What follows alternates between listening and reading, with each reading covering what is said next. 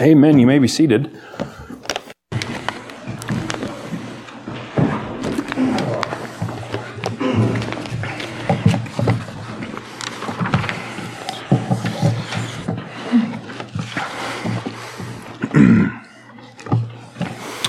All right, I'm going to begin this morning by uh, begging your indulgence a little bit. Uh, this is a very unique kind of message this morning. It's not something uh, that I normally do.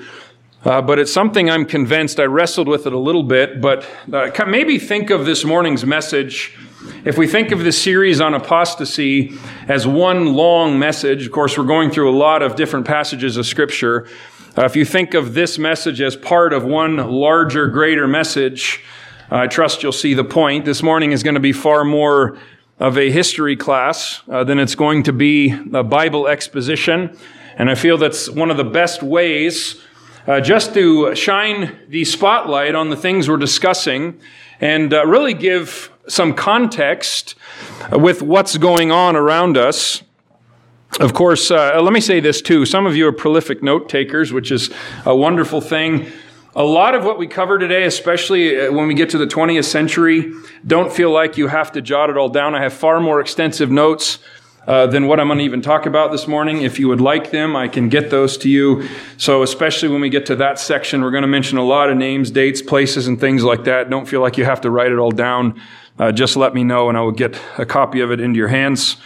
Of course, we're spending several weeks delving into the critical topic of apostasy. And uh, so far, just some of the major things we've covered. Uh, apostasy is a sign that is uh, to the mostly Gentile churches. Again, many of the signs that we associate with the coming of the Lord drawing near, of course, we don't know the day or the hour. Anybody who ever says they know when Jesus is coming back is automatically a kook. And I'm amazed at the number of people that have done that uh, in the last 20 or 30 years. Uh, many of them have done it multiple times. Once should be enough. No man knows the day or the hour, period. No man, nobody. Somebody thinks they do, they don't. Um, but that being said, there are many signs that we see appearing or uh, maybe certain uh, things being said in preparation the Jewish temple, the training of the Jewish priesthood, the uh, things that are happening in Israel with them returning to their land uh, now roughly 70 years ago, etc. But those have to do with Israel. And apostasy is one of the major signs given specifically to the churches. And again, it's a massive, massive topic. Uh, we've mentioned multiple times it's the second most prolific topic in the entire New Testament. It's something the Lord wants us to know about. It's something that entire New Testament books cover. And uh, we are going to spend more time later on expositing specific passages. So, like I said, this morning is a little bit unique uh, in that respect, but I trust that it will be a blessing to you. I really hope that this panoramic view, okay, will help, again, uh, shine the light on what it is we're talking about. Apostasy is speaking of a widespread departure from the faith. Okay, you can't be an apostate if you never profess to be a Christian to begin with. It's talking about people who leave at least a profession of an allegiance to Christ and they, they either drift away or they walk away or they flat out run away and turn their back on it. But the Bible tells us repeatedly this will be an increasing phenomenon as the church age draws to a close. And it is a, it is a progressive sign. It's not one that you will say, okay, it's fully arrived. Okay, the completion of apostasy will happen after the rapture when every Christian is removed from the earth, and then there will be 100% apostasy. It will only be the fake churches left behind, and there will be many of them. Many of them. It's a sobering thing. But apostasy will progress until uh, the time of the rapture. And it has always been around since the days of the New Testament, even in the Old Testament, but it has definitely exploded exponentially in the past century and a half. Now, we did talk about this passage. I find it fascinating that the Apostle Paul, a man on death row in a Roman dungeon, about to face beheadings at the hand of a murdering sodomite lunatic, Nero was a monster of a man. He really was. And Paul is imprisoned by that man, and he knows he's about to lose his head. He knows Nero uh, would dunk Christians in hot wax and light them on fire and use them as torches while he rode through his garden. Uh, he did this sort of thing for fun. And Paul, writing in that backdrop, says, Timothy, in the end times, the last days, perilous times are coming. He was saying times that are hard to bear are coming. He's saying this, this is not the same. There's going to come this level of religious confusion. Um, there's going to come this sheer amount of professing believers that become totally resistant to sound Bible teaching, and it's going to make those days hard to bear. So, one of the things we're going to focus on this morning is notable happenings of the 20th century. And really, the amount of things with relation to apostasy that exploded on the scene in that 100 year period is staggering. And I think that just, and we're not going to cover all of them, but we're going to hit at least some of the highlights, and I trust you'll see what I mean. And I hope it'll help us to have our guard up and see that these movements that are around today, what they're rooted in, where they came from. I mean, any movement you're wrapped up in, you ought to wonder, how did this come about? Who were the founders? What were their beliefs? Why did they head this direction? Those things are of paramount importance. And I thank God that we have the evidence or the uh, information to be able to look back at that. Uh, in the 20th century, just the plethora of religious movements, the influential publications, the charismatic personalities, the complex errors, the death of the mainline denominations, uh, coupled with massive societal changes and skyrocketing technology, and those things that appeared in that century is astounding. And so we're going to spend our entire time this morning just looking at an overview of church history and then focusing in uh, mostly on the 20th century. And I want to be careful not to overly simplify this. If you've studied church history at all, you know it's a complex, voluminous topic. But I want to hit some of the major stuff that happened since the days of the apostles, uh, heading up to where we are now. And I certainly can't cover everything I would like to cover, uh, but we'll try to hit the main things. And of course, one of the best ways to understand our particular era is to put it in a broad historical context and compare that with the scriptures. In other words, if we can back out of our day and try to look at it from a broader perspective, we can get a better idea of what's going on and where this is heading. And uh, compare that with the Word of God, and you get a pretty good idea what's happening. But uh, most of you know the tendency today is just the opposite. Throw out the Scriptures and contextualize everything within our little bubble. That's why you see the American founding fathers being totally trashed because broader historical context is missing. They judge them according to the last 10 years, uh, which is certainly not a very fair judgment. All right, so let's just start with a very fast and basic review leading up to the 20th century. Again, uh, 95 AD, roughly, the book of Revelation is penned, the final book of the scriptures by the Apostle John. And uh, shortly after that, at some point, he is promoted to glory. And already by that time, we've illustrated this, I'm not going to do it again, but you see it in the churches in Revelation 2 and 3 that existed in Asia Minor. Already by 95 AD, in the departure of John, the leaven was spreading very quickly. There are many error, errors that are dealt with uh, with those seven churches, as well as Paul's epistles. And again, we took time walking through those, at least in a, a quick way, showing how many different errors concerning the resurrection and the person of Christ were already existing in seed form. Okay, but even though the leaven was spreading, for the first 280 years of Christianity, it was outlawed by the Roman Empire. Think about that. Uh, longer than America's been around, Christianity was labeled a threat to the state. Now, there were various periods of imperial persecution in Rome. Some were worse than others. But for that entire 280 year period, a Christian person technically was an enemy of the state. Their beliefs were illegal in Rome.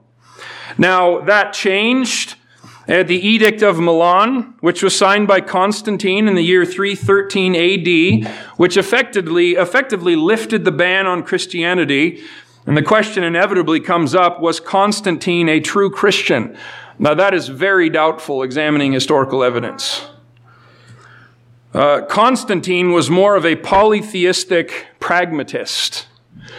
Uh, Constantine believed in multiple deities, but he believed that the God of the Christians was the most powerful, and so he wanted to harness that power to create some sort of unity to help uh, his political situation as the emperor. So uh, he made Christianity legal and eventually turned it into the state religion. But he was using Christianity to accomplish his own ends as a ruler. And what that did was basically open the door of a sacral society, uh, and many of those would come up for the next many, many centuries. What's a sacral society? A sacral society is when religion is blended with government into one entity. Now, there's only been one of those in history that was good and sanctioned of God, and that was the nation Israel. Every other sacral society in history has proved to be a total curse. Now, by the way, that's true of those on American soil. Uh, many are maybe unaware that those that fled here, most of the religious groups that came to America, they fled sacral societies over in Europe and they tried to found sacral societies here. They tried to build state churches in their individual colonies. It was actually the influence of Baptist ministers that got the principle of separation of church and state included in our Bill of Rights. And separation of church and state was never about keeping Christians out of government. Separation of church and state was to keep a state church from happening. It was to keep civil laws from punishing people for breaking religious rules, so to speak. Because mankind's always been unable to resist that kind of tyrannical power. Well, anyway, surrounding Constantine uh, were the so called church fathers. And really, that name is a total misnomer. Uh, if there are any church fathers to the real churches, it was the apostles, and that was it, the real apostles. It's doubtful what church they're talking about when they say that. But who are the church fathers? They were a group of influential theologian writers from the second to the fifth century AD, spanning roughly 400 years. And uh, they were voluminous writers, very influential men. But the reason they're so vaunted and lifted up today is not because they're compared with the scriptures, but because they were ancient and they were convincing. They're typically uh, grouped into four different groups, uh, historical groups. And let me remind you of something just because something's ancient, it doesn't mean it's right. Heresy is as old as the Garden of Eden. The Word of God is the authority, not some supposed fathers. And uh, many, I say this as a pastor with a broken heart, many, many, many people have been led into tremendous error by reading these guys. Uh, we illustrated that a couple of weeks ago. Somebody says that they're leaving evangelicalism and they're going back to the Roman Catholic Church. Inevitably, the next words out of their mouth are, I've been reading the church fathers. Not the Bible, the church fathers. Now, uh, all of them were leavened with some kind of error, some worse than others, but even the so called apostolic fathers of the second century were already teaching the false gospel that baptism and celibacy and martyrdom provided forgiveness of sins. So they were already embracing false gospels at the very beginning of these so called fathers in their writings. And uh, later on, these so called church fathers, you find the seed of every other heresy that the Roman Catholic Church ended up teaching. In fact, one of the fifth century fathers, church fathers, uh, was Leo, the first Roman Catholic Pope. Now, that emphasis of lifting these men up above the scriptures eventually morphed into the long-standing practice of Roman Catholicism where tradition trumped the written word of God. So basically, these church fathers, what they did is pave the way into the foundation of Roman Catholicism and a sacral society that dominated the earth. What did that bring in? Well, that brought in a period we know as the Dark Ages, roughly 500 to 1500 AD, a thousand years. And why was it dark? Well, because individual copies of the Word of God were exceedingly rare and uh, handwritten copies of those, I've actually seen some of them. It's fascinating. If you ever get a chance to see handwritten Bibles from 1200 and 1300, it's amazing the detail. But they cost over a year's worth of wages to buy your own copy. Think about that. And put that at Helena average, you're talking $55,000 to own a Bible. It's incredible. It was the Dark Ages because Catholicism became the dominant world religion and claimed to be Christian while slaughtering millions of true believers and ruling with an iron fist, generally joined together with the state, which led to the Inquisitions.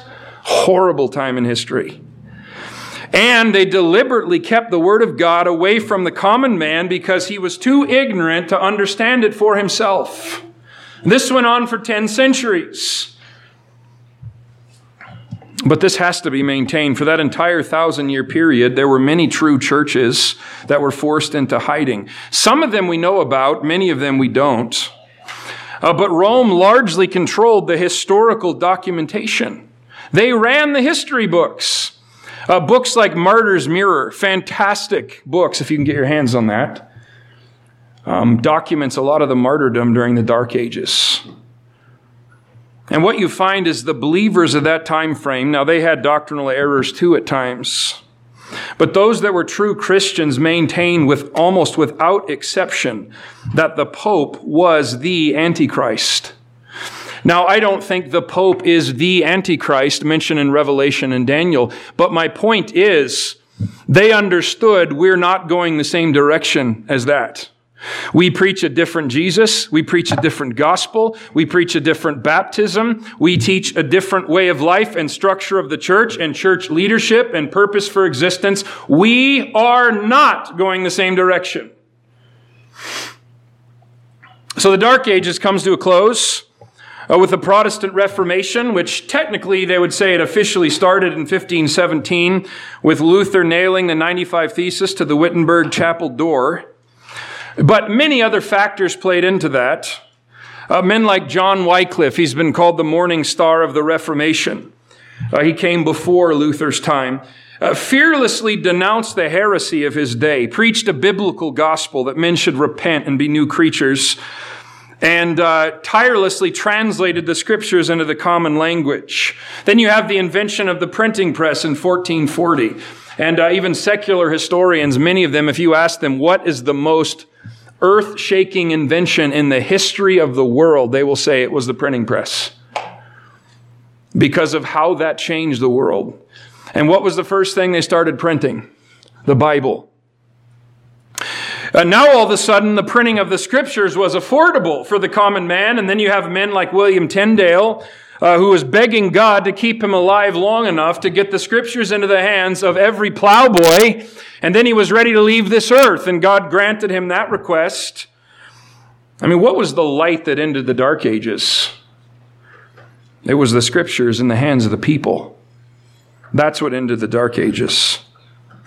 So, it really, it's an errant question. Somebody says, Are you Protestant or Catholic? I know what they mean, but I will tell them neither and I don't have to pick one of them.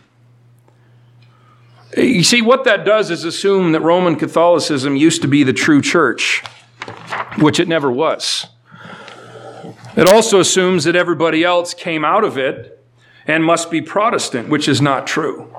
The idea of Protestant Reformation, it's protesting Rome's errors and trying to reform the Catholic system, which can't be fixed. Now, there were many good things about Luther. Okay, but many of the heresies that some of the reformers had left in Rome, they carried with them things like infant baptism and the like. They never renounced those.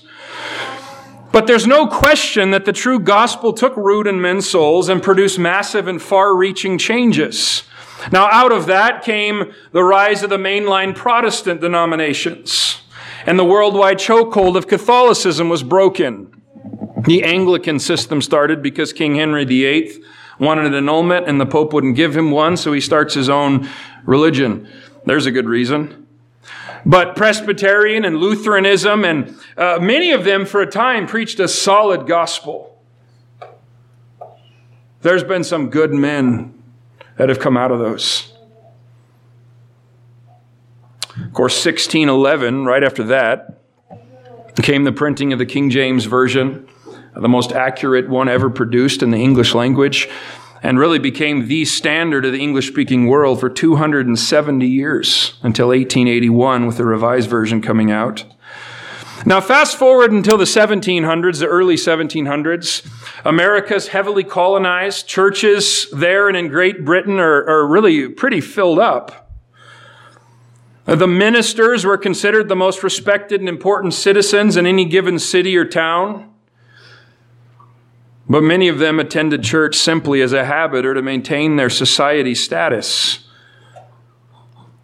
Policies like pew rent, amazing. Uh, you would pay to rent your pew, and the, the, the richer you were, the further up front it was, and everybody knew you paid more for that pew. And so it was a, it was a society status. If you were, if you wanted to be the who's who in society, you better be in church on Sunday. Forget about actually doing what the preacher says, but at least show up. Uh, policies like the halfway covenant uh, were basically an admission that large numbers of church members were lost and dead in their sins, and many of the ministers knew that. In fact, Jonathan Edwards was later fired from his pastorate. In fact, this was after the Great Awakening. You know why Edwards was fired? Because he taught you had to be born again to take communion. And the lost people of his church couldn't stand that. And so they threw him out. Anyway, into that deadness, though, uh, enter men like George Whitefield and John Wesley and the aforementioned Jonathan Edwards and a whole lot of lesser known men. And opens up this period known as the Great Awakening. One of my favorite periods in church history. On both sides of the Atlantic, there's this preaching that probed consciences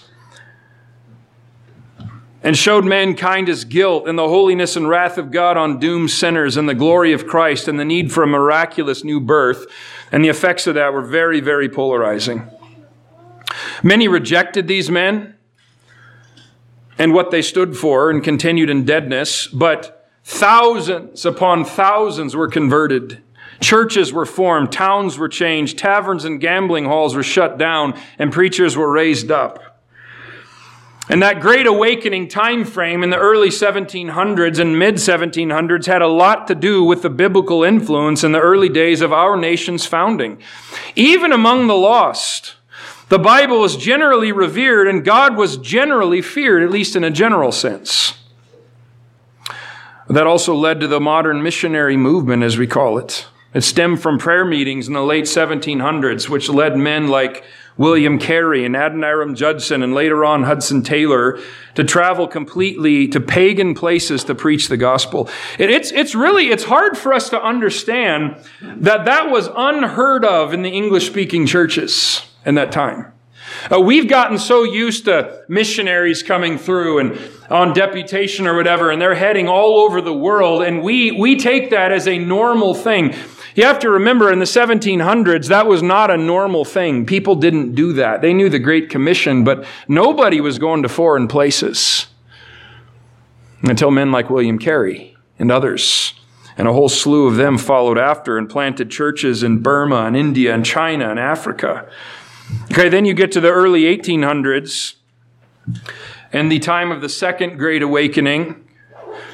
And uh, my opinion, I think I can prove that, is the Second Great Awakening was much shallower in character than the First Great Awakening. Leading men were guys like Charles Finney, who I don't mean to be unkind, but I don't have a huge amount of respect for him. Uh, he was one of the men that introduced revivalism. Basically, that revival is simply the product of applying certain things and then it necessarily follows. Uh, what the first great awakening, now there were people converted, yes. There were some tremendous men like Asahel Nettleton, solid, careful evangelists. But really, out of that second great awakening came this emphasis on revivalism and instant results and showmanship. That's where things like the mourner's bench and long drawn out invitations that were very, very emotional, the instant counting of converts, all these were new practices in the mid 1800s. Finney claimed over 500,000 converts in his official tallies. As some ministers were so aggravated after he left, there was one section in New York they called the burned over district because it was filled with Finney's supposed converts that were twice the monsters they were before after he left. And that led to men like Billy Sunday. And I don't mean to be unkind. Billy Sunday did some good, but he was a lot heavier on the theatrics than he was on substance. If you compare a Billy Sunday sermon to a George Whitefield sermon, you might be shocked at the difference. It's astounding. So, by the latter half of the 1800s, many of these thousands of converts had gone right back to the world, and a lot of the excitement had long since faded away. Now, D.L. Moody was still holding large meetings all over the country. He died in 1899 after preaching his last. And God bless that brother, there's a lot of good things about him. But in the interest of reaching more for Christ, he was one of the forerunners of forming associations and alliances for the sake of reaching a broader audience that the Word of God forbids. He was a dear brother, but he was a groundbreaking compromiser. And all around him, the stage is being set for the 20th century. A few more things, and we'll be there. In 1859, Charles Darwin publishes On the Origin of Species, and almost immediately it's treated like unassailable fact. We've proven it at last. God can finally be dismissed from society. Unfortunately, many leading theologians of the day, uh, they looked at that and they thought, I can't refute that. I must bend the scriptures to fit this modern scientific model. In fact, I highly, highly recommend the old Scofield Reference Bible. It's fantastic.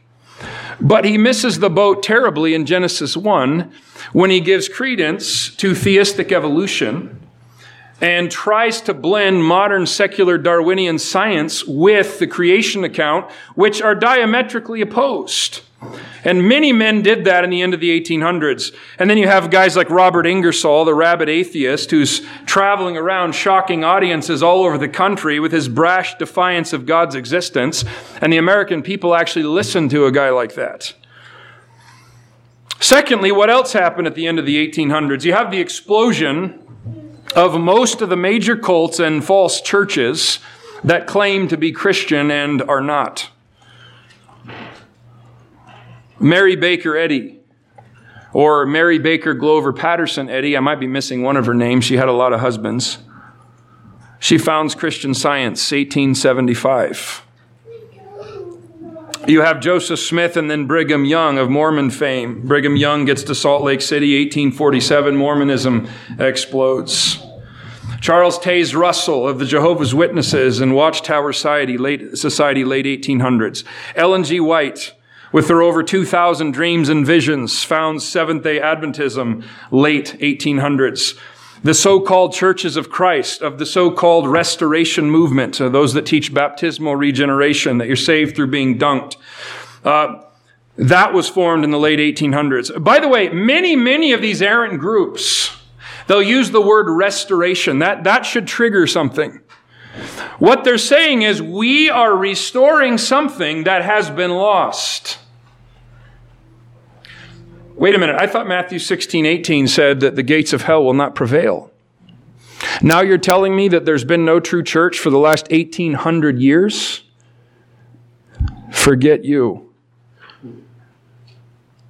But many of them do that.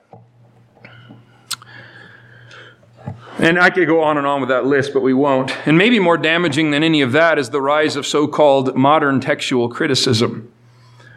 Now, textual criticism as itself isn't, by itself isn't a bad thing. It's just judging which texts are authentic and what they mean and how you're going to go about translating them. But modern textual criticism arose in the end of the 1800s, which was based largely on heresy and unbelief. We're going to treat the Bible like any other book. Men like Tischendorf, the German, looking for supposedly more ancient Bible texts. And uh, what does he find? He finds uh, one in a waste bin in a monastery in Mount Sinai, which became known as Codex Sinaiticus, with along with Vaticanus, became the foundation of the entire modern Bible translation movement. Men like Westcott and Hort, uh, just heretical men. I don't have time to get into it, but all of this sets the stage for what we see in the 20th century.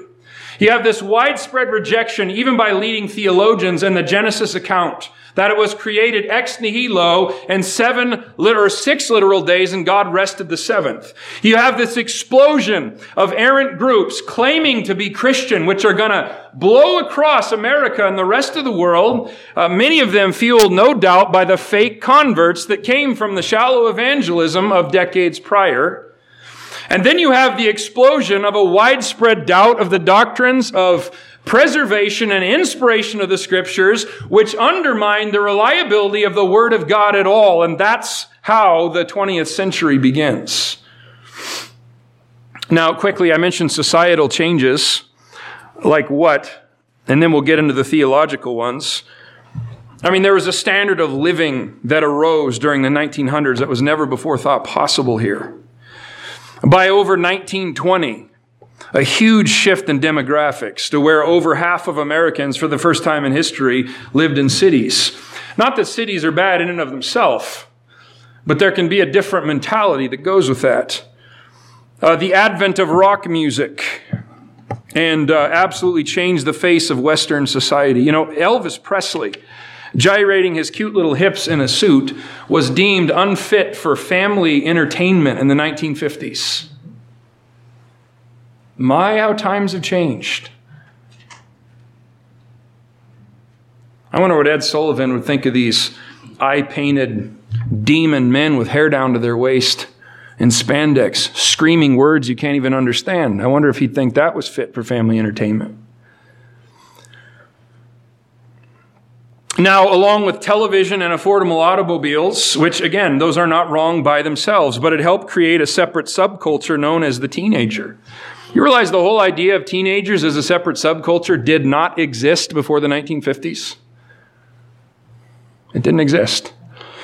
For the first time in history, as far as I know of, there was a widespread generation gap that appeared as a result of that. And the most admired people in the eyes of young people, you know who they used to be? Firemen, police chief, a preacher maybe, the president, who do the most admired people become? Sports star, movie star, music star, fashion designer. In other words, young people went from admiring character and contribution to society to admiring total vanity. And the age of the celebrity was born. You ever look at some of these celebrities and think, what did they do to get famous? Well, they're pretty. So what? They won't be in 50 years.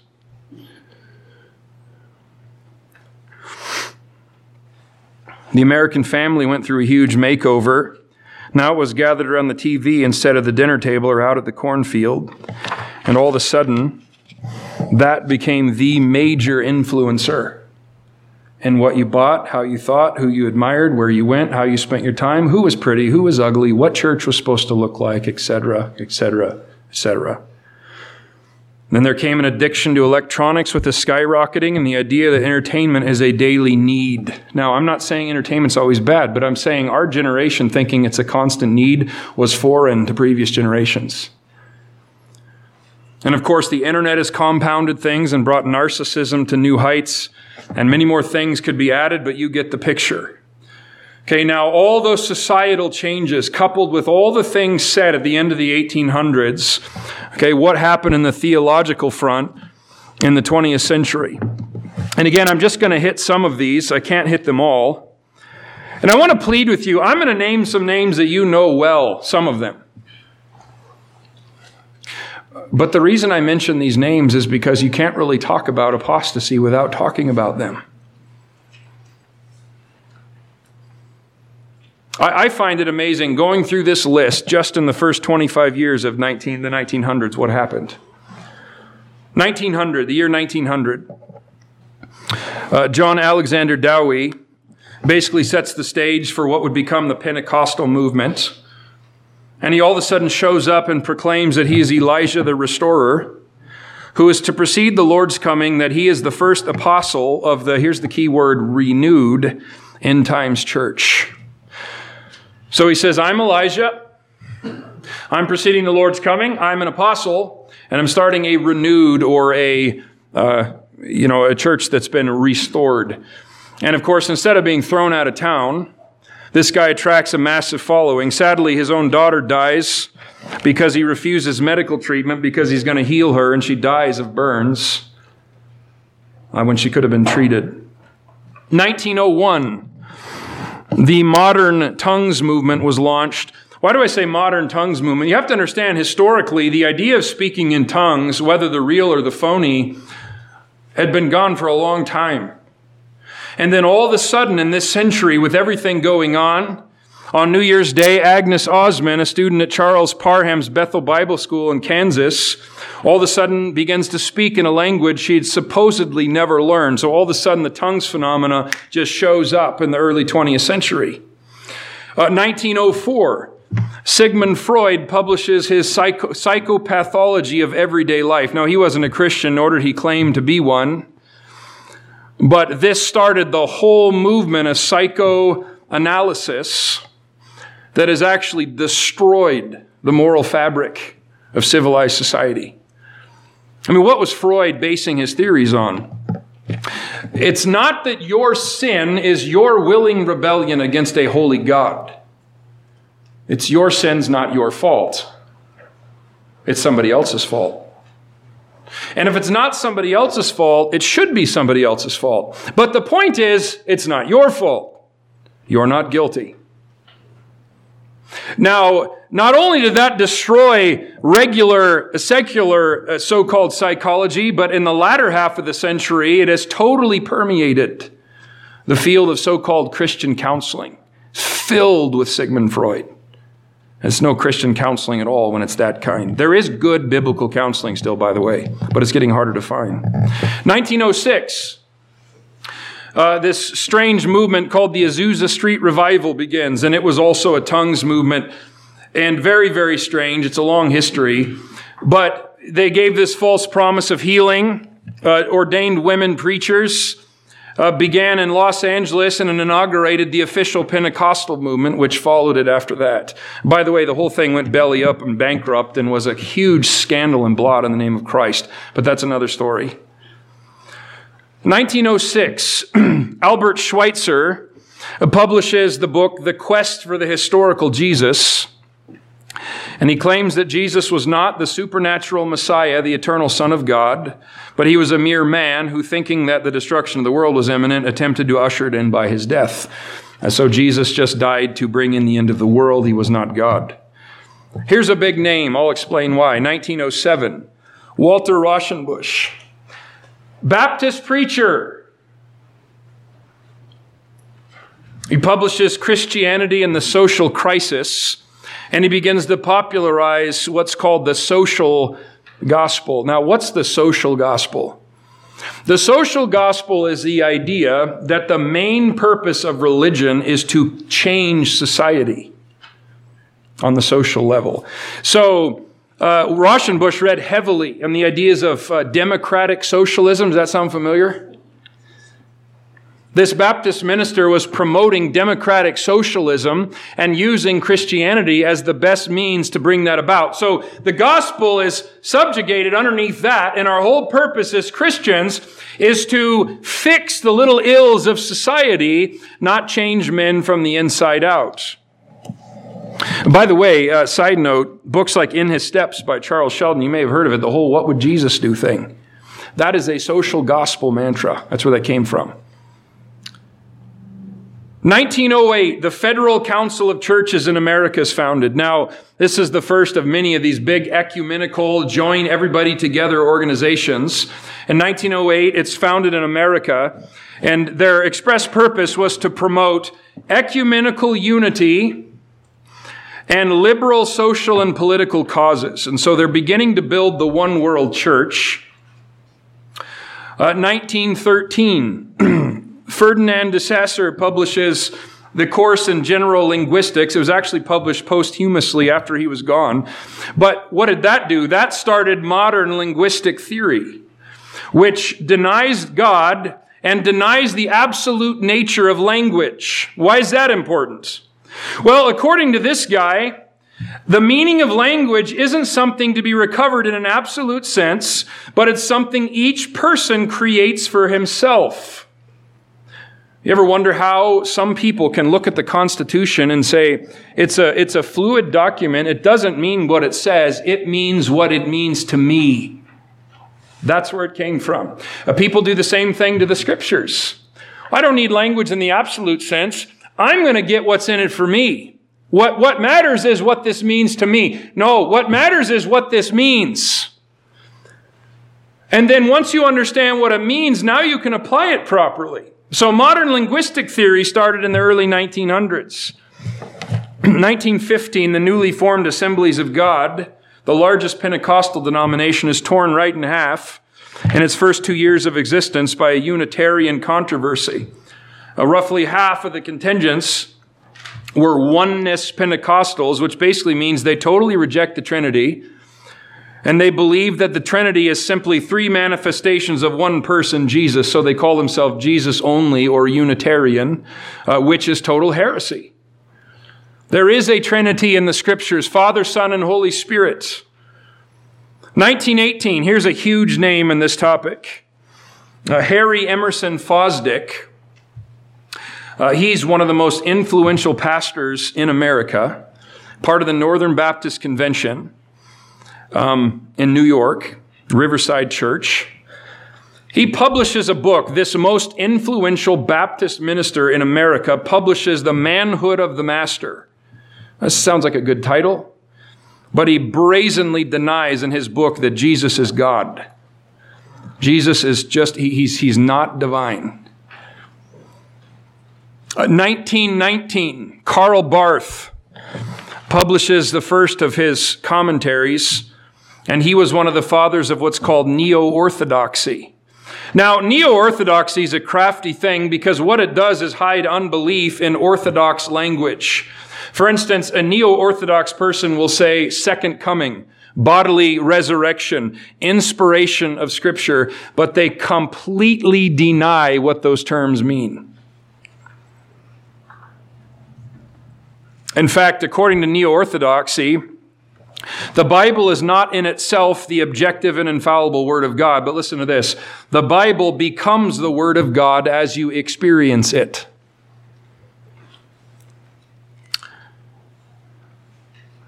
We're not even 20 years in yet.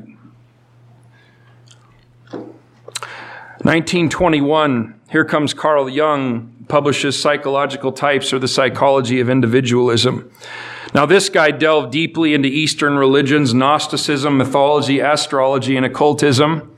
He prepared the way for the New Age movement. He attended seances and acquired a spirit guide who he said his name was Philemon. But he had a huge influence on so called Christianity with moral relativism. In other words, things are not absolutely wrong, they depend on your particular situation. Uh, one writer said later on, it's no exaggeration to say that the theological positions of most mainstream denominations in their approach to pastoral care, as well as their doctrines and liturgy, have become more or less identical with Carl Jung's psychological symbolic theology. Astounding. 1924, the Methodist Episcopal Church approves the ordination of female pastors. 1925 is the Scopes trial which was one big horrendous joke, which basically led the mainstream media to uh, make a total mockery out of Bible believing Christians.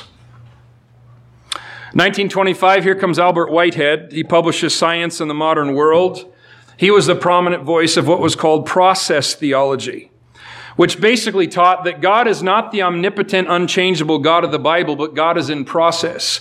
God is growing along with the world. God is developing along with you and I. The things we do affect who God is and what God becomes. You hear that? The hiss of the serpent in any of this stuff? It's amazing. How about this one? 1926. Remember Harry Emerson Fosdick? Publishes a book denying Jesus is God. Well, Eight years later, his denomination, the Northern Baptist Convention, they have a debate lasting five hours. Debate should have never been that long. They have a debate lasting five hours about whether or not they should throw Emerson Fosdick and his church out of the denomination. And they vote no, he is not a heretic. Now, watch what happens to this guy. You see, listen, you, you don't deal with leaven, it spreads like crazy, and it did with him. His denomination had a chance to buck up, act like men, and get rid of this guy and publicly call him what he was, but oh, no, no, they needed his influence, you see. They needed his eloquence, they needed his brains. So they left him in the association. 1927, in the Christ like God, Bishop, uh, Methodist Bishop Francis McConnell denies the deity of Christ. And he says, Is not this tendency to make Jesus God more heathen than Christian? 1929, Princeton Theological Seminary. By the way, all of the Ivy League colleges in America were theological schools when they started. And one by one, they fell to apostasy, like dominoes. Harvard, Yale, Princeton, down they went. Uh, 1929, Princeton finally witnessed an exodus of conservative Presbyterians who formed the Westminster Theological Seminary. They came out of Princeton. Uh, 1931, Henry Sloane Coffin, the president emeritus of Union Seminary, the former moderator of the Presbyterian Church in America, here's what he says about hymns. Certain hymns still perpetuate the theory that God pardons sinners because Christ purchased that pardon by his obedience and suffering. The cross of Christ is not a means of procuring forgiveness. How about that? 1923, finally, people left the Northern Baptist Convention for their obvious apostasy and formed the GARBC, the General Association of Regular Baptists. 1935. Now, now pay attention to this. George Buttrick is a Presbyterian pastor, and he would eventually become president of the Federal Council of Churches, this national organization trying to promote unity and spread the gospel through all of us just loving each other. Here's what this guy wrote. He said, literal infallibility of Scripture is a fortress impossible to defend. He says, anybody that holds to literal infallibility of Scriptures is risking a trip to the insane asylum. If you believe your Bible is the Word of God, you deserve to go to the insane asylum, says this president of the National Council of Churches. 1944. I'm going to mention another huge name in this because you can't talk about apostasy without talking about Billy Graham. Billy Graham, look, I, I, know the guy's nice, charismatic. I believe some people have come to Christ through his ministry, but he has done more than almost any man in that century to create apostasy in America. And trust me, I mean that. Let me document why I'm saying that. Youth for Christ evangelist Billy Graham, beginning in 1944. He meets together with a famous Roman Catholic leader, Fulton Sheen, on a train. This is 1944. And Graham says later about this meeting with this prominent Catholic theologian we talked about our ministries and our common commitment to evangelism. What evangelism? And I told him how grateful I was for his ministry and his focus on Christ. We talked further and we prayed, and by the time he left, I felt as if I'd known him all my life. Uh, where Sheen's hope for heaven was in Mary by his own testimony, well, I'll get to later. 1944, Pentecostal evangelist Smith Wigglesworth starts the word faith movement, saying, What you say will come to pass. Speak the word, and the bound shall be free, and the sick shall be healed. Uh, 1944, the guy who'd become the president of the World Council of Churches later on, now the worldwide organization trying to make a one world church, G. Bromley Oxnam, Methodist bishop, he endorses calling the God of the Old Testament a dirty bully and says we should hate Jehovah because he's a dirty bully.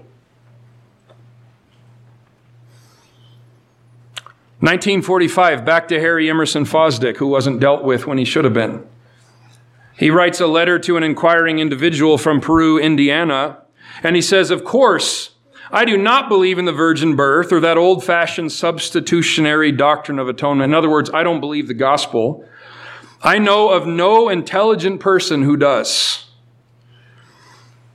Now, Fosdick would go on to become the featured radio personality for the Federal Council of Churches after it was formed in 1950. This is one of the preeminent voices of so-called Christian ecumenical movement. And he says, I reject the gospel and I know of no intelligent person who believes it.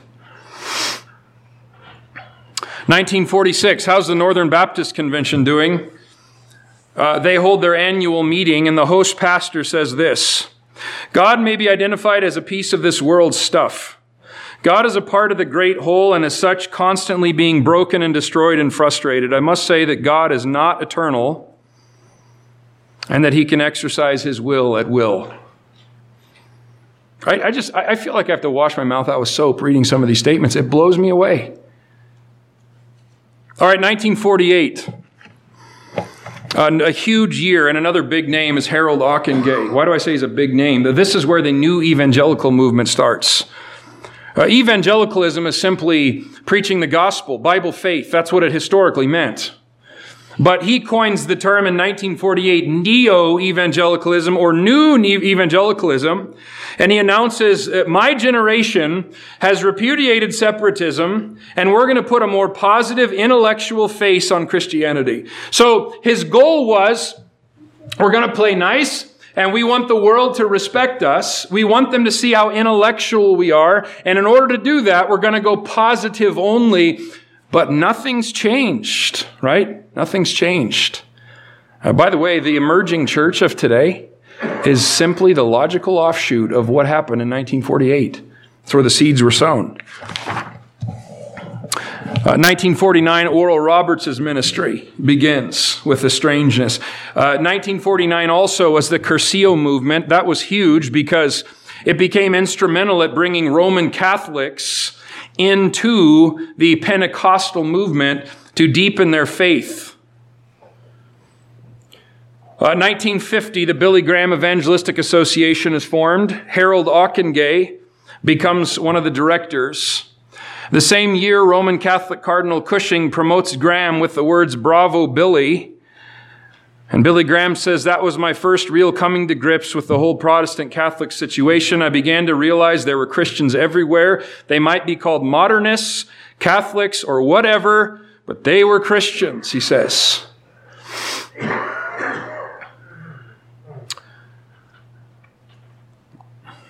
I'm going to have to selectively pick some of these. Again, please understand what I'm saying. I'm not trying to bash Billy Graham, but I'm trying to illustrate the creation of a one world church and the tearing down of the precision of the gospel was largely facilitated by him. The fruit has been horrendous. the Full Gospel Businessmen's Fellowship is started in 1954. It's founded by Demos Shakarian, and it would become a major catalyst to the charismatic ecumenical movement. Ecumenical means everybody joining together, no matter what they believe.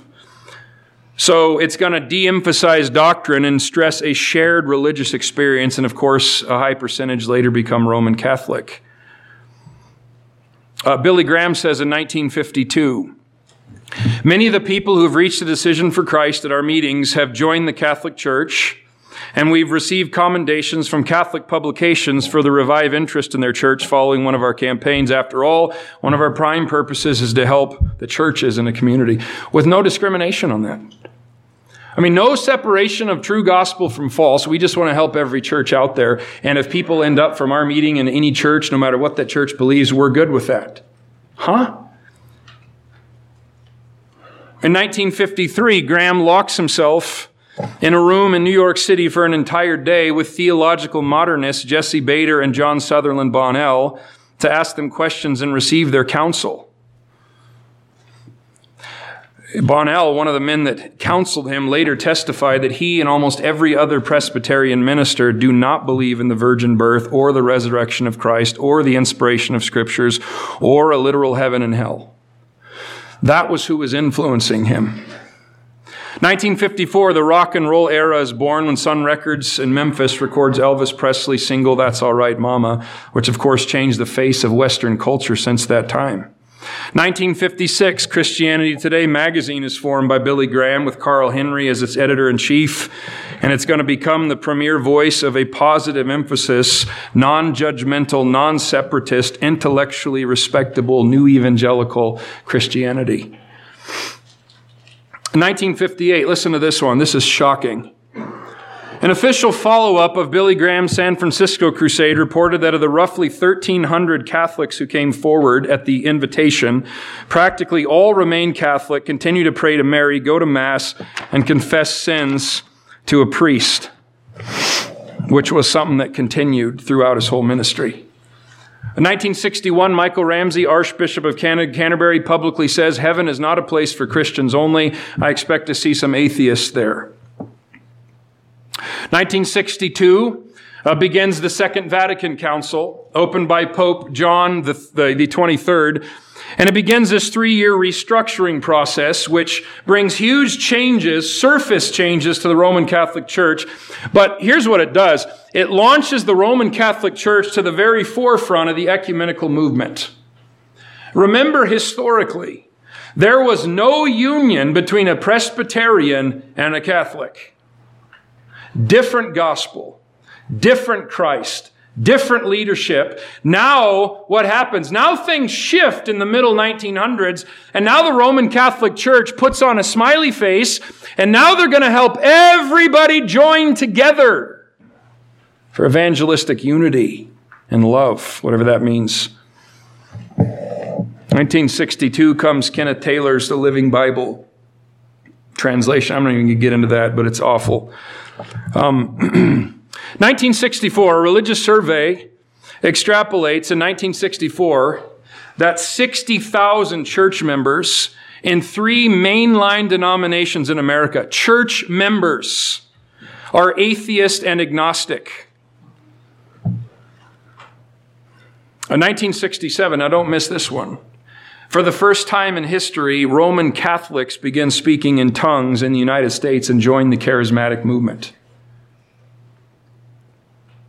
Some Catholics associated with Notre Dame University approach Ray Bullard, the president of the Full Gospel Businessmen's Fellowship, and they invite these men from an Assemblies of God congregation and they ask them and their Pentecostal friends to come lay their hands on these Catholics. And lo and behold, off they go speaking in tongues. Now keep in mind, these men did not renounce their false doctrine, false gospel, and practice, but yet they still have these Pentecostal type experiences. That should be a loud warning flag about this movement. And uh, that, of course, has continued up to the present day. 1968, a religious survey published by Jeffrey Hadden shows among the Methodist pastors, 60% do not believe in the virgin birth of Christ, and 50% don't believe in the resurrection. 1968, the World Council of Churches sanctions violence as a necessary uh, part of the pursuing of social justice. So they say, well, if you have to stir up violence, that's okay as long as it produces social change. Uh, do you know the man- mantra of groups like BLM started with the World Council of Churches? It's nothing new. In 1972, William Johnson of the Northern California Golden Gate Association of the United States, United Church of Christ, becomes the first openly homosexual person to be ordained by a mainline denomination. When asked if he could be a good minister without a wife, Johnson replies, I don't really feel I need a wife. I hope someday to share a deep love relationship with another man. 1972, some of the higher ups in Roman Catholic authority, they are asked, why is it that Catholics and total modernists accept Billy Graham? Here's what he said. Because he's preaching basic Christianity, he doesn't enter into matters which divide Christians. He does not touch on sacraments or church in any detail. No word against the Mass or sacraments or Catholic practices. Graham has no time for that. In other words, Graham does not have time to preach the gospel clearly enough that somebody who's dead in their sins has any clue what he's talking about. It is criminal for any preacher of the gospel to stand up before a group that he knows is totally entrenched in a false gospel and not speak clearly enough to where they know what he's talking about or at least have a chance. He didn't have time for that. Again, Billy Graham, 1973.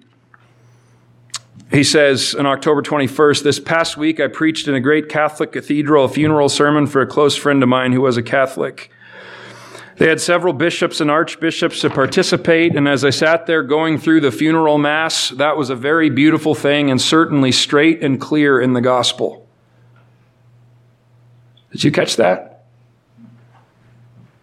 The man who's supposedly the world's foremost evangelist sits through a Catholic funeral mass and says it was completely clear in the gospel. Huh? It's, it's, it's astounding. 1973, J. Kincaid Smith graduates from the Hamma School of Theology, a Lutheran Church in America seminary. And really, th- this is not unique to them. A lot of the seminaries are in the same boat by this point. And here's what he says. He graduates from a ministry school. And listen to this statement in 1973. To the best of my knowledge, none of my classmates, these are men trained to be pastors, none of my classmates nor I believe in any of the miraculous elements in the Bible, in anything supernatural, no six day creation, that Adam and Eve were real historical people, that God really spoke to people, the flood with Noah, the ark, the Red Sea parting. We believe that no Old Testament scripture told of Jesus of Nazareth, that Jesus was not anticipated in the Old Testament. I don't believe the virgin birth. One of my New Testament professors was moved to write a poem for the occasion of receiving his tenure, and he flatly denied the real deity of Christ. These are the ministry training schools. And he says, Not one of my classmates believe in the miraculous in the Bible. 1977, John Wimber begins pastoring a church in Anaheim, California that would grow to 6,000 members and become the mother church of what was known as the Vineyard Association, comprised today of more than 700 churches worldwide and prominent in the contemporary worship movement. In fact, that was the birthplace of the Christian rock movement. I wonder if many realize today John Wimber, Chuck Smith of Calvary Chapel, they both would say their churches would have nothing if it wasn't for Lonnie Frisbee. Lonnie Frisbee was a self proclaimed prophet, an LSD addict, homosexual who died of AIDS in his early 40s.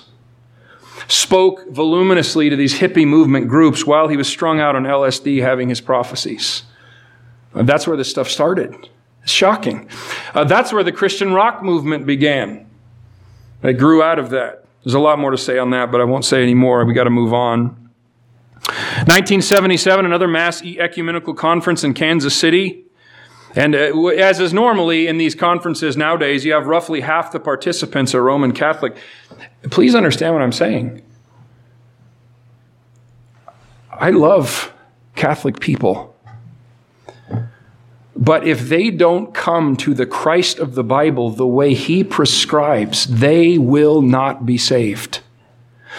And to invite them to these big events and not preach clearly to them, you talk about blood on the hands.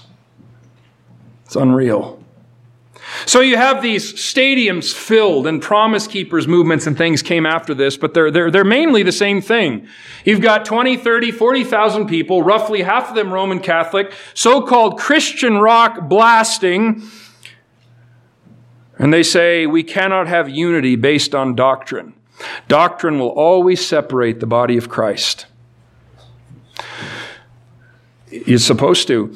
Yes, doctrine separates because God says it's supposed to. Biblical unity is always based on doctrine.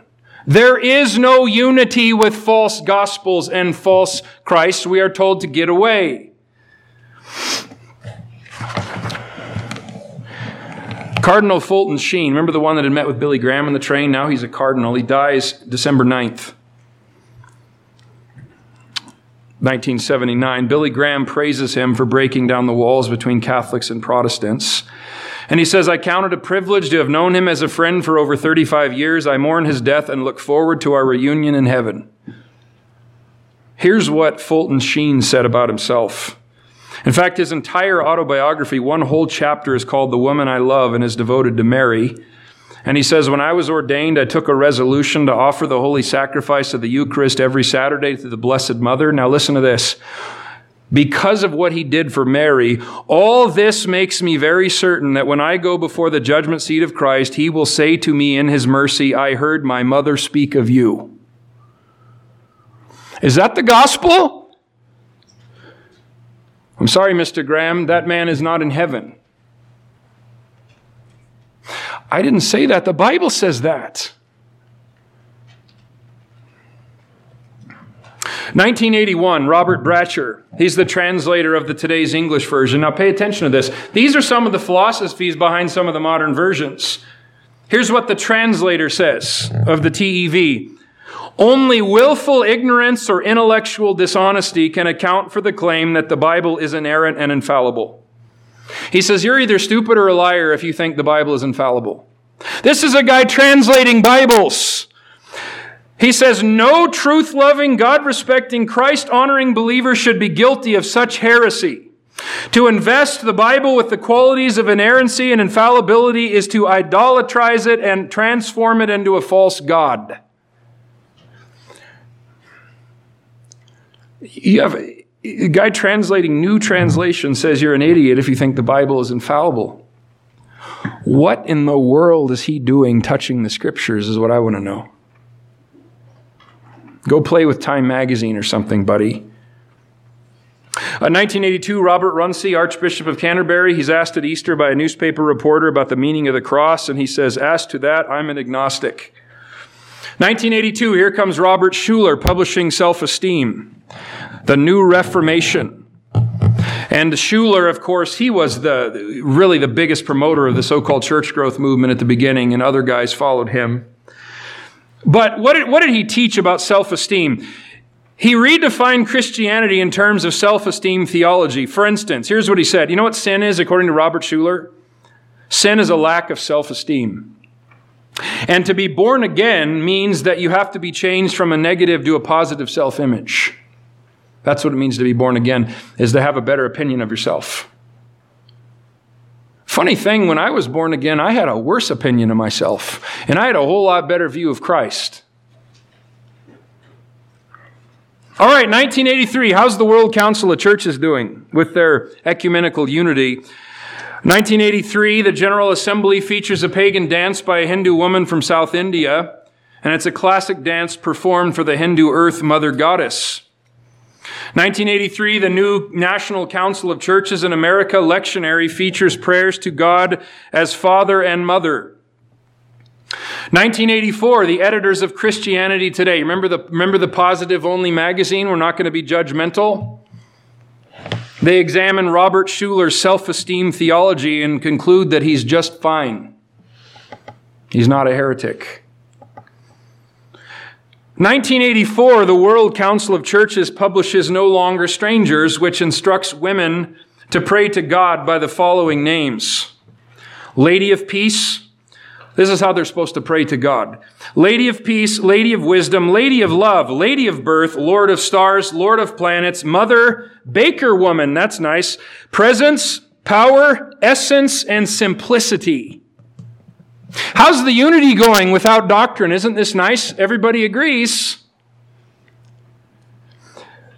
In 1984, former fundamentalist Jack Van Impe makes a 180 degree turn from fundamentalism, which is a strict adherence to the scriptures, to a totally ecumenical end times philosophy and publishes Heart Disease in the Body of Christ.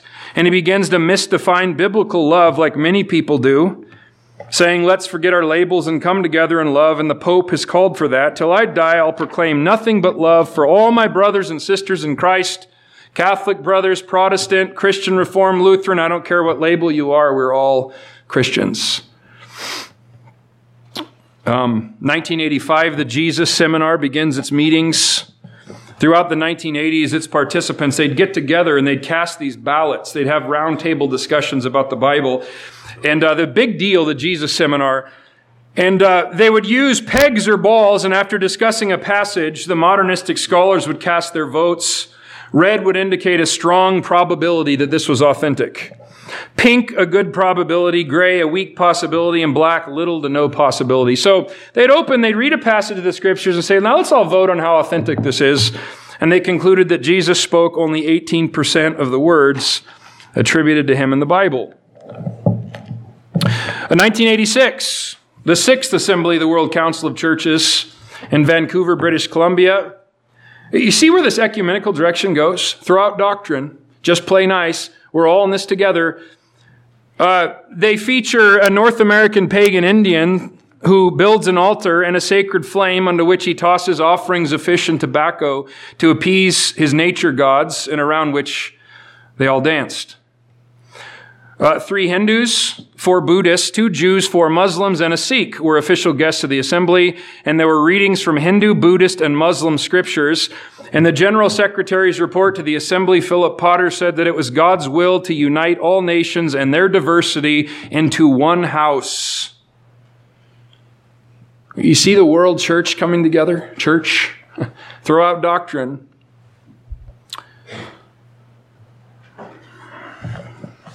Another big uh, conference in, mean, we are almost done. I appreciate your patience. 1987, North American Congress on the Holy Spirit and World Evangelism. And again, half the attendees of the 40,000 are Roman Catholic. And they're going to get together and discuss world evangelism. Now, Catholic priest Tom Forrest brings a concluding message urging unity for the sake of evangelism, and he brings the multitude to its feet with pandemonious clapping and shouting when he cries, We must reach the world, we must do it the only way we can, we must do it together. So everybody's cheering. We got to reach the world together, and you have multiple false gospels represented in the group. Now, one night, roughly half the crowd stood during an invitation indicating they were uncertain about their salvation. So 20,000 people stand up saying, I don't really know if I'm saved or not. Well, what are they going to do? Well, the conference chairman is asked, why didn't the conference speakers speak definitively as to what the gospel message is so there isn't this kind of confusion? It's a fair question. Here's what he says It takes too much time. We don't have time to do that.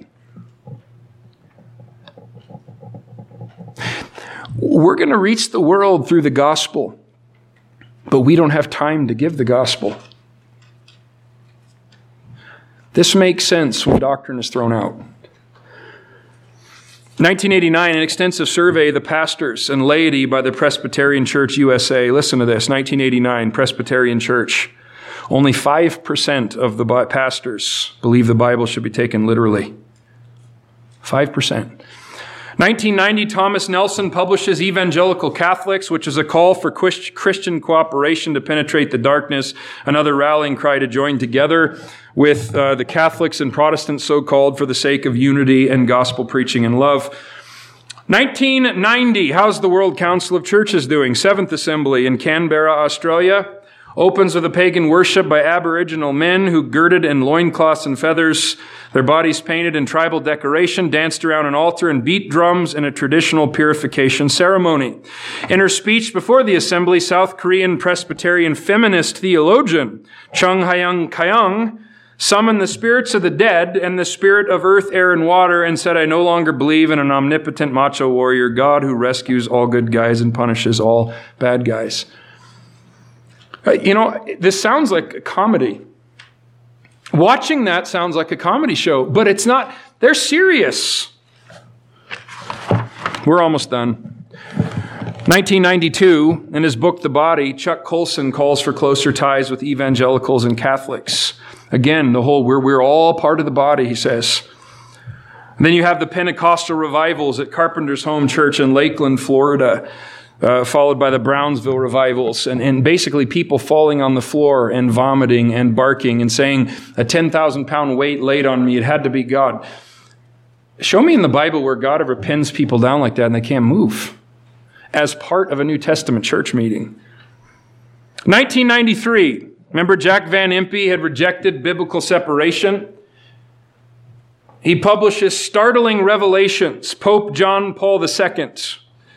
By the way, uh, this became his biggest selling item. It's a video presenting the Pope as a true prophet and defender of the faith. What faith? Defender of what faith? Not the faith. 1994 was the Evangelicals and Catholics Together signing. This document where uh, calling the Christian mission in the third millennium and basically was joining together with Catholic theology and so called Protestant theology. We all believe the same thing. And really good, by the way, men like J.I. Packer, J.I. Packer is exceedingly intelligent. And he's written some tremendous books. But boy, was he wrong here.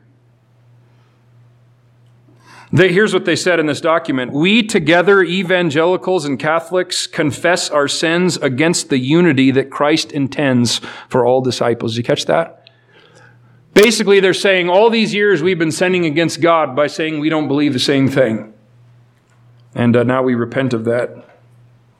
1994, the London Sunday Times for July 31st uh, gives a report on a conference for Christian atheists. Oh, you heard that right. And at least 100 Church of England priests do not believe there is a God.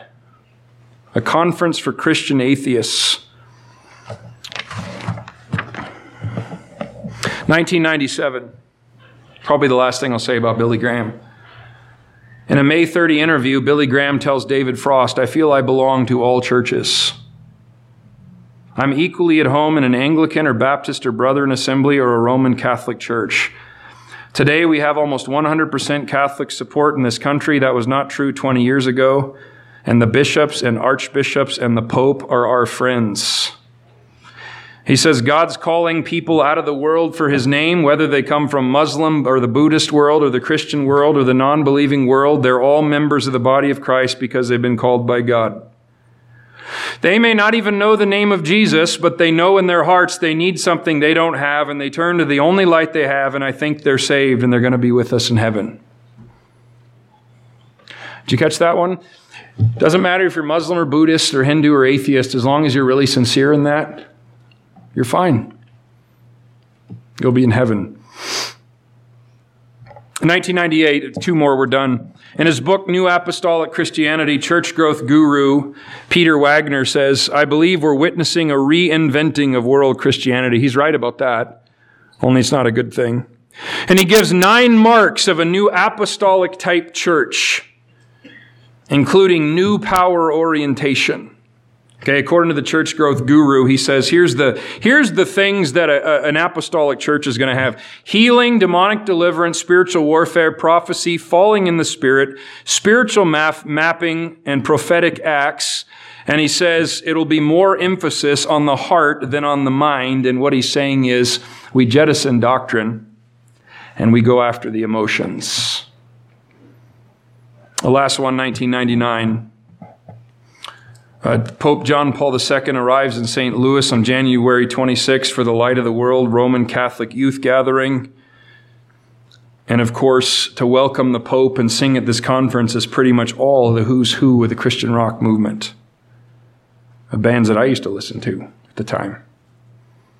what's my point in that? Let me just say this without getting into detail, but the Christian rock movement, without question, is the glue that holds the ecumenical movement together. It really is. Every one of these massive conferences where doctrine's thrown out the window, the one theme is that the shallow, emotional, pounding music, which totally de emphasizes doctrine and trains people to react by emotion and not by sound doctrine. Anyways, I know that was long. And like I said, I didn't go through all of it even. But I hope that was fruitful time just beginning to illustrate what it is we're talking about of how this totally skyrocketed during the 20th century. And uh, a lot of these issues and isms we're dealing with now, the roots were laid back then. And uh, look, we have much reason to rejoice, but apostasy is just going to keep spreading. That's why we better be prepared. Um, let's pray.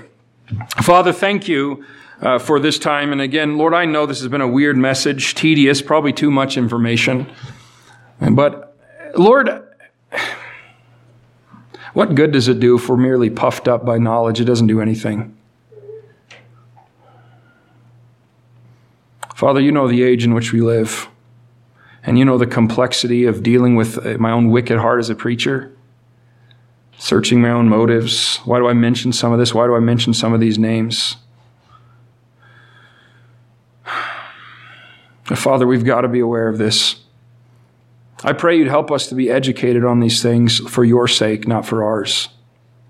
Father, I pray for, for so many who are caught up in this end times one world church heresy that they'd see the true gospel.